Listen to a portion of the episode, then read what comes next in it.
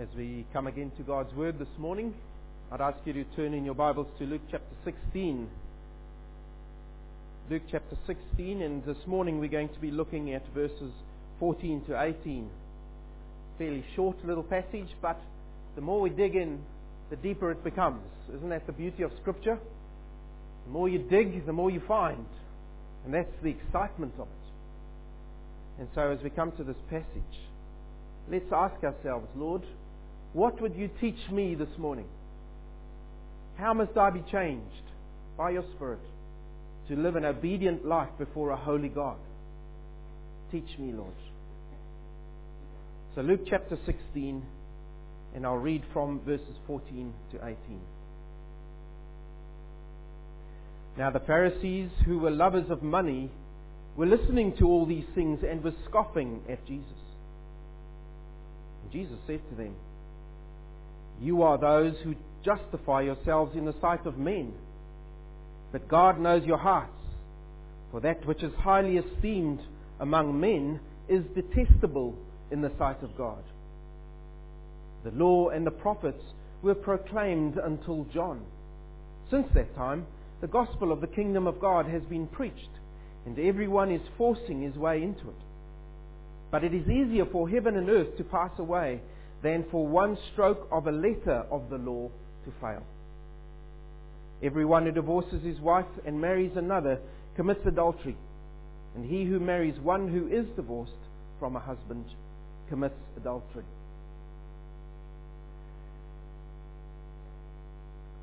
Last week we looked at the whole subject from the passage of split level Christianity.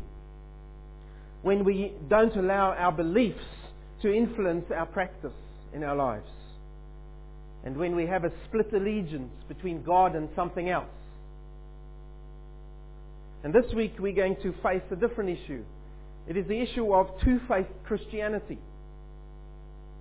It is passing yourself off as living a holy life, while on the inside you're being the opposite of what you want people to see. And in God's timing, He's brought this to us.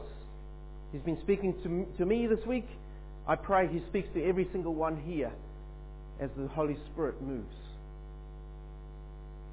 You see, it's, it's helpful as we come to this passage just to look at the wider picture because if you just go by the little headings that are generally in our Bibles, it's a bit confusing. Because we've got this picture, we've got the story of the unrighteous steward that Jesus tells. And then we've got these Pharisees who are spoken about about the law suddenly. And then Jesus speaks about divorce suddenly in the middle of things. Why? And then after that he speaks about Lazarus in hell. Oh, sorry, not hell, in heaven. All right, I got that wrong. The rich man in hell, Lazarus in heaven. So it seems a bit disjointed. Why does, why does, the, why does the Lord go from one little subject to the other? He actually doesn't. When we see the bigger picture, it makes sense. And so Jesus has been telling them this parable of the unrighteous steward. The steward who was very clever with money so that he would feather his own nest on earth. But Jesus brought out there that believers sometimes don't pay the same attention as unbelievers do to feathering their nests. To fe- un- believers don't pay the same amount of t- attention to feathering their eternal nests, to looking to eternity and to making sure that we are ready for eternity and that we are taking the message of the gospel to those around us where they will be affected for eternity. While Jesus was telling this parable, of course, he was speaking about the two masters. And he said to the, his disciples, but also to the Pharisees who were standing right there, you can't serve two masters. You either serve God fully with your whole life, or you serve another. And I am a jealous God. I don't want idols before me. And so when the Pharisees heard this parable, the text says they were lovers of money. And so what is their reaction to Jesus Christ? The Son of God, the Messiah. They scoff at him. You see, when Jesus told his parable of the shrewd manager, he had touched on a sensitive spot in these Pharisees. They were lovers of money, but they couldn't very well publicly confront Jesus Christ. Why? Because they knew that he would expose them publicly as money grubbers. And they couldn't afford that before the people. And so they scoffed at him. Now, whether that was with their body language or whether Jesus was just reading their hearts, they scoffed at him. Unseen by men, but not by Jesus. You see, they'd heard this truth that Jesus had been preaching, but they were rejecting it. In their hearts, they were saying, How dare he accuse us of serving two masters? We are the holy men of Israel. Why were they having this reaction? Because they had idols in their hearts. Scripture says they loved money. The King James Version says they had covetous hearts. And when you see the, the phrase covetous hearts, it always speaks about an idol. It is an idol other than God. And so you are bowing down to something else. And that leads to scoffing the one true God. You see, you can't worship two masters at the same time. You will worship the one and scoff the other one. That's what Jesus is pointing to in their lives. You are lovers of money. And that's why you are scoffing me as the Messiah. What was their reasoning? Why were they turning up their noses, which is the literal translation of scoffing? To turn up your nose at. Why were they turning up their noses at this teacher? This one who called himself the Messiah?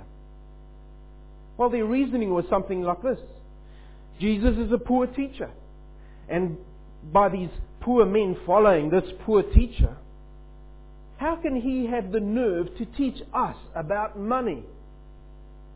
You see, they had a faulty reasoning in them that because they wore expensive clothes, because they wore expensive rings on their fingers, because they had religious jewelry around their necks, it was a sign of God's blessing on them. You see, they misunderstood the blessing of God's covenant. They assumed that a person's wealth was necessarily a sign of God's blessing on their lives for their righteous conduct. And because Jesus was poor, guess who the ones who are right before God? It's not him, it's us. Do you see their reasoning? That reasoning is still around today. You switch your televisions on very early on some mornings or very late at night, and you'll come across preachers who preach prosperity gospel that if you give more and more money, you will be, get more and more from God. It's the same old idol. It's teaching covetousness of a heart, an idol before God. And there are some very well-known names who preach the same thing. I'm not going to mention names in this pulpit, but you look at what they are teaching, and it doesn't matter who it is, they are teaching an untruth. Don't believe people who preach covetousness of the heart. You see, an idol replaces God. And with a covetous heart, these keepers of the law were breaking the first and the tenth commandments of God's moral law, even though they saw themselves as the perfect law keepers. So, firstly, they were scoffing at the Lord. Secondly, they had self justification. Verse 15. Jesus said to them, You are those who justify yourselves in the sight of men. But God knows your hearts, for that which is highly esteemed among men is detestable in the sight of God. Robbie, could you turn that down slightly, my friend? Thanks. They were self justified. You see, these Pharisees were being shrewd with the law in the same way that the manager had been shrewd with money. They were shrewd with the law. They were trying to portray that they were perfect law keepers and that people were to follow them and follow their examples of piety. But with hard hearts, they were using this, this law keeping of theirs to justify their own actions and their own positions as leaders before men. But God says, You haven't fooled me. You might fool men, but I can see your heart, says Jesus. Men might admire your wealth and your religious pretensions, but God detests your pretensions. Now you need to know what that word is. That word detest is a very, very strong word in Scripture. It's the same word as the word abomination. If you've got an older Bible, you'll see the word abomination there.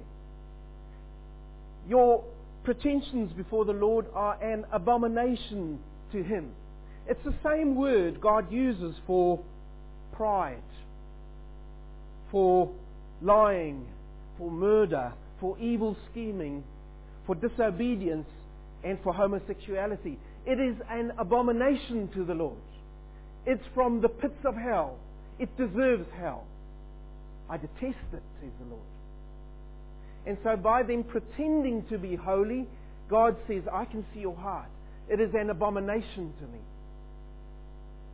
These are the leaders of Israel. You see, their hard hearts were blocking them from seeing their need of a Savior who was standing right in front of them, the Messiah, the one they were scoffing at. Do you see what self-righteousness does?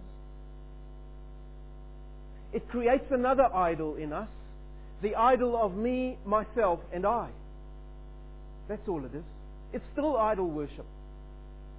So whether it's money, whether it's covetousness, or whether it's a self-righteousness, it is still idol worship. You see what Jesus is pointing at? And these are the supposed law keepers of the nation. But that's not all they did. It's a short passage, but there's great depth, right? What else does Jesus point to? Verses 16 to 18. He suddenly goes to the law and the prophets. The law and the prophets were proclaimed until John. And since that time, the gospel of the kingdom of God has been preached, and everyone is forcing his way into it. But it is easier for heaven and earth to pass away than for one stroke of a letter of the law to fail. So what else were these Pharisees doing? They were twisting the law. They were not just using the law for self-righteous purposes, they were twisting it as well. They were teaching law keeping to the people. If you want to be right with God, you need to keep the law perfectly, plus all these laws that we will make for you as well. Because they added many, many laws to God's laws. Before we get there, just in brackets, what was the purpose of the law? What was the purpose of the Ten Commandments? Yes, to point out man's sin. It was pointing to a holy God. God gave them the moral law, the Ten Commandments. He said, if you keep these, it will point you to a holy God. Because the more you look at these commands, the more you will realize that God is not like this. He wants you to live in this way, but He is the opposite. He is a holy God. When you try and keep these laws, you're going to find you can't keep them. It was pointing to the impossibility of keeping the law perfectly. It was pointing to the need for a Savior who was going to come who could keep the law perfectly. You see, the law, the moral law, the Ten Commandments, and the gospel are connected. The one points to the other. The moral law was pointing to a Messiah who was needed so that we could keep the law perfectly. But these Pharisees were still preaching law keeping, that you're to come and bring sacrifices for sin, and that if you wanted to please God, that you're to keep the laws perfectly. Today we call it the gospel of works. And there are many churches today who still preach a gospel of works. Now hear me out. I'm going to speak about the Ten Commandments today. There are many today who say you don't need to keep the Ten Commandments. Well, that's an untruth. We don't need to keep all the other laws that God gave Israel about cleanliness and purification. No, because there's now a much better law at work through Jesus Christ. But He hasn't put aside the Ten Commandments. That's God's moral law. That's what we are to strive to be like. Those are guidelines for us in life that we have to strive to attain through the Holy Spirit and through Jesus Christ. So yes, they are very much still working today. I'll come back to that. But you see, after the gospel of works had ended, when John the Baptist, as the, the last Old Testament prophet in the New Testament, Stay with me now. John the Baptist was the last Old Testament prophet in the New Testament. He was the last of the old dispensation. Because when the Messiah came, a new dispensation started. The dispensation of the gospel of grace. That it is through Jesus Christ, it is through putting your faith in the Messiah that you'll be able to live a perfect life before God. That is the only way. You can't keep the law by yourself. You need Jesus Christ. And so Malachi might have been the last Old Testament book, but the Old Testament kind of carried on into the New Testament for a short while until Jesus Christ started his ministry as Messiah. So don't get confused there. And so Jesus brings up the law and the prophets. He says they were proclaimed until John. But since that time, the gospel of the kingdom of God has been preached. And everyone is forcing his way in. You see, grace has come through Jesus Christ. But God's moral law remains unchanged. Jesus made it very clear that he did not come to destroy the law, but to fulfill it. You just need to turn to Matthew 5:17. That's what he says. I didn't come to destroy the law, the moral law. I'm not doing away with it. I've come to live it perfectly. Because you keep it imperfectly. And so what Jesus was fulfilling by his coming right in front of these Pharisees, they were corrupting at the very same time. The law that he was striving, the law that he was keeping perfectly, they were corrupting constantly. But they were hiding it from the people. And so by preaching law keeping to the people as a means to be right with God, these Pharisees were attempting to force their way into the kingdom by circumventing the law. Now, you need to stay with me here because there's good wordplay Jesus uses here. When he uses that phrase, everyone is forcing his way into it. You see, these Pharisees were trying to force their way into the kingdom by trying to keep this law in front of people perfectly. Behind the scenes, it was a different matter, though. And that's not all. They interpreted the law in various ways as well. And so in the end, they ended up with many, many extra laws that these people now had to keep. And Jesus says, no, that's not what it's about. You're misrepresenting God's law. You are changing the law that is unchangeable, says Jesus. Not one stroke of one letter of the law will fail. And when he speaks about that, he's saying, one, not one tittle, which is the smallest little stroke. I've got a little picture there for you. Just carry on down, another one. All right, do you see? You see the little stroke, which is different? He says, not one little stroke on one letter of the law will fail. God will bring his whole moral law to perfection through his Son. And in you and I too, by the way, one day when he makes us perfect. Are you looking forward to that? It will not fail. Why? Because God doesn't fail. God is the unchangeable one. Malachi 3 verse 6. His requirements don't change. His holiness doesn't change. His message hasn't changed. And so the moral law points at a better way through a perfect Messiah. You see, what is Jesus pointing at here? These Pharisees, by changing the law and preaching law keeping, they had a low view of God in actual fact. They might have said that we need to be holy before God, but by their very lives, by their conduct, they had a low view of God. They had a low view of the Messiah. They had a low view of God's word given to them. You and I are in danger of having the same today. In our very own Baptist Union, that's what's happening. That's why we're having a debate about same-sex marriage. It's because we've got a low view of God. We've got a low view of His Word to us. It's not up there. We don't see a holy God who can't endure these things before Him. And so we debate it. But we have to stand as well as believers. And that's why we are going to have to this conference with our leadership as well. The other thing the Pharisees were doing, they weren't just preaching law keeping, but they were forcing new meanings on the law.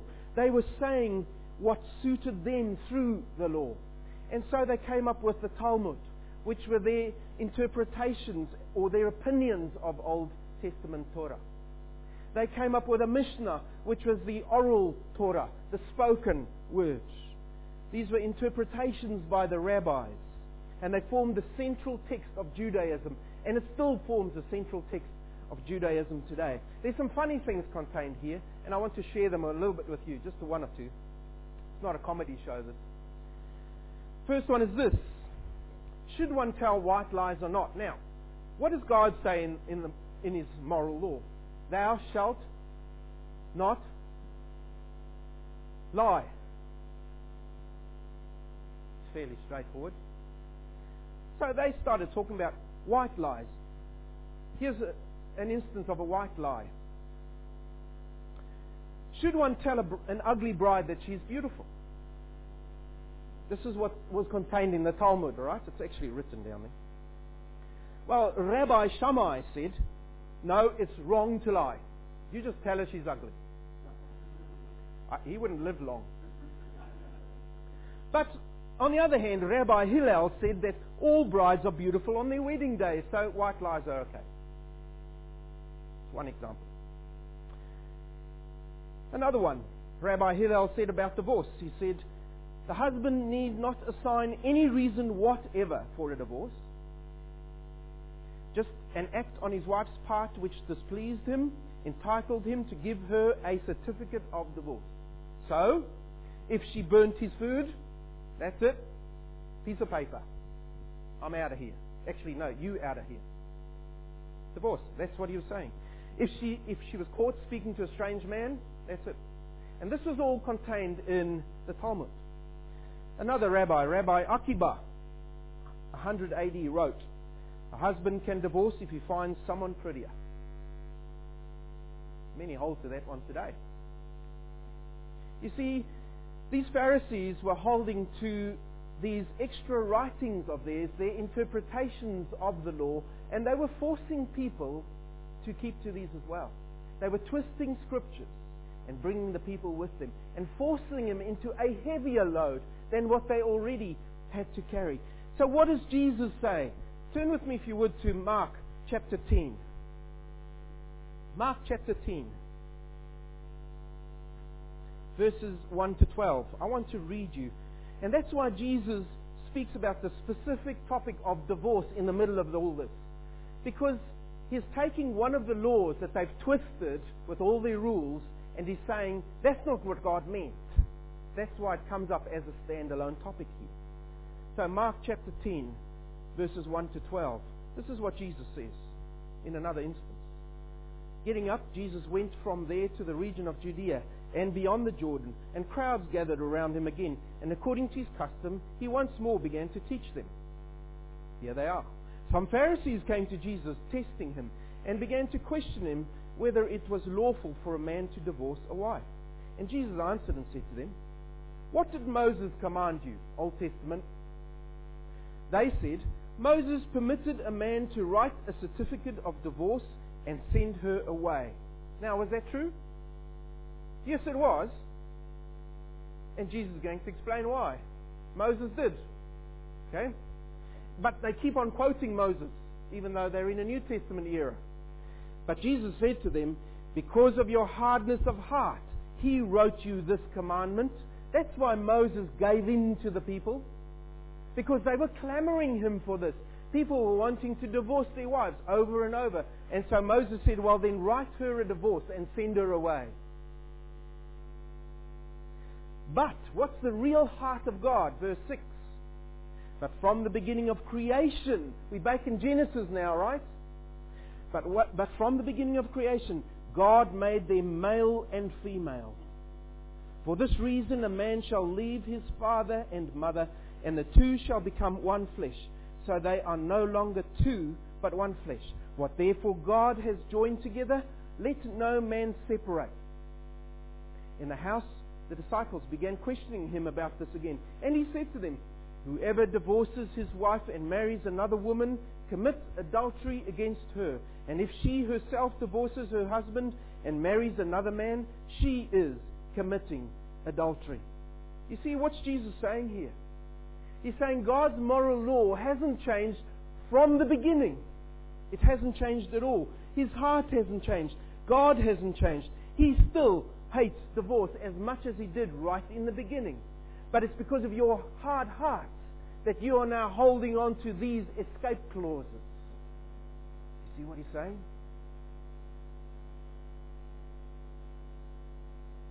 Jesus only made one exception while we are on the topic of divorce. He only made one exception in this divorce clause, and that is for unfaithfulness on the part of one of the parties. And if you want to hear that, that's Matthew chapter 5, verse 32. And I guess we'd say today violence is a form of unfaithfulness to that one that you're supposed to love. You see, Jesus swept the Pharisees' ridiculous interpretations aside, and he underlined God's original intention for his people, namely the sanctity, the security, and the permanence of the marriage bonds. And he was saying to these Pharisees, you cannot change God's law, but you do. There are other places in Scripture where he says to them, you say this, but I say. And then he gives them the proper interpretation of the law. Do you see what was happening here? Now, just glance ahead to next week. They still wouldn't listen, and so what does Jesus do? He tells them this next parable, the story of Lazarus. And what will happen to them if they do not listen? But we'll get to that next time. I'm not going to do that now. Let's first apply what the Lord says here. How do we press in to this kingdom? You see, the Pharisees were trying to circumvent the law by twisting it. How do we press into the kingdom? Because that was the other part of the wordplay that Jesus used. He said, the gospel message has been proclaimed and people are pressing into it. Look at that verse he was using there. That means they were yielding to it. I'll tell you where I get that now. He was, he was saying um, a little later, and we'll get to that. Let me just find my place here. Go to God's word with vigor. Try and come into the kingdom with vigor. Now, please listen to me. I'm not preaching a kingdom of works here. I'm not saying that if you try and be good, good your whole life, you're going to get into heaven. You've seen our, po- our paintings on our wall in the hall by Jane, uh, Janet, sorry, one of our local artists here. You'll notice on that painting there's a picture of a man, and on the painting is written, I must try harder, I must try harder, repeated several times. And there are two paintings, and they've both got this, I must try harder on it. And they are separated. And you'll notice there's blood in the middle of it. I've had so many people coming in here trying to push those two paintings together as if they should be together. They can't ever be together, and that's the whole point of it. Doesn't matter how hard we try, the only way into the kingdom is to yield to the gospel message. That is how we press into it. It is the only way. Yielding here is the way we press into the kingdom. We cannot force our way into the kingdom. You can never get in unless you come in through the proper way, and that is through the Messiah, through the door. And so there are a few lessons here for us as we yield to the kingdom, as we press into the kingdom of God. And the first one is this. We need to stop having divided loyalties. And I'm just summarizing what we've looked at. There are to be no other gods or idols in our hearts except the one true God. We are to yield vigorously to one master alone. You see what he's saying? Yield to one master and you will yield to the kingdom. Secondly, we have to stop scoffing at God. You say, how can you say that to me? I'm not scoffing at God. Well, what does your life look like? What does my life look like in the week? Is it a disobedient life or an obedient life? Because if I'm living a disobedient life behind the scenes, then I am scoffing God. He says to me, no, rather vigorously strive after obedience. I will help you. I will send you a helper. And through my grace, you will be able to stand. But yield to my way of coming into the kingdom. Yield to my strength as you try to obey me. Thirdly, we need to stop our self justification through taking shortcuts. How do we take shortcuts? Well, are we still keeping the Ten Commandments? How about honoring the Lord's Day, honoring the Sabbath? Do we still keep that? All kinds of things impinge on us, you see, and they necessities. I must do these things. Are we still honoring a special day put aside for us to come together and to worship God with everything? What about the covetousness one? I'm not even going to go through all ten. Are we keeping those? Or are we taking shortcuts? Are we making excuses? Are you still honoring your parents the way you should be? Teenagers? Those of us who are older and our parents are a bit older than us? Are we still honoring our parents as we should? By God's grace. But you say, times have changed. How can we still keep the Ten Commandments? Are you saying that God is not keeping up with the changes? That's one of the arguments that came back with the same sex marriage debate in the Baptist Union from two of the churches. But times have changed. So is God not keeping up? Self justification. You see, we need to strive vigorously for a high view of God, a high view of God's Word, because if we don't have it, it will affect our submission to Him. It will affect our obedience to Him. And so we need to ask God for a humble heart that yields to His way, His Word. Fourthly, we need to stop our gospel plus lifestyles. What do I mean by a gospel plus lifestyle? Well, sometimes we kind of portray that for, to be a Christian, you've got to dress in a certain way, do certain things, not do certain things, and if you do this like me, then you'll be a good Christian. Well, no, God doesn't say that. That's what the Pharisees were saying. It's called the gospel plus. You might be living a certain way, and people see an image, but behind the scenes, it's something different. That's also a gospel plus message and a lifestyle. And people will see through it. They will see that you are not living one life. They will see that you are living two lives at different times. You see, there's still some today that say that we are to keep to a gospel plus way of life as believers. We have to go back to Old Testament Jewish traditions. The Messianic movement pushes that quite strongly today. That was the very reason the books of Hebrews and Galatians were written to tell people don't go back to the old ways. They but the shadow of the new to come that has come through Jesus Christ. Are you and I living gospel plus lives? You see, there's only one way to yield vigorously to God's kingdom, and that is to come through the one door, the Messiah, to come on the one way, the way of obedience to Him. It is to live one life of obedience to Him, not a duplicitous, a, a double life before Him. All right? Living one life before the Lord. And so, my question to you this morning as I end is Does your pro- proclamation equal your lifestyle? Do what you say. Does what you say you, you live equal up to the way you live? Because people see through us. Are we hiding behind a facade of righteousness? You see, God can see our sham religions, and God might, people might be fooled, but God is not fooled. Your sham, my sham, is an abomination to Him. I've got to leave that word ringing in our ears. But I won't end there. You see, because pressing in means yielding with vigor to His grace. It means yielding to the forgiveness only available through Jesus Christ. And if we do that, we will obey His moral law perfectly through Jesus Christ.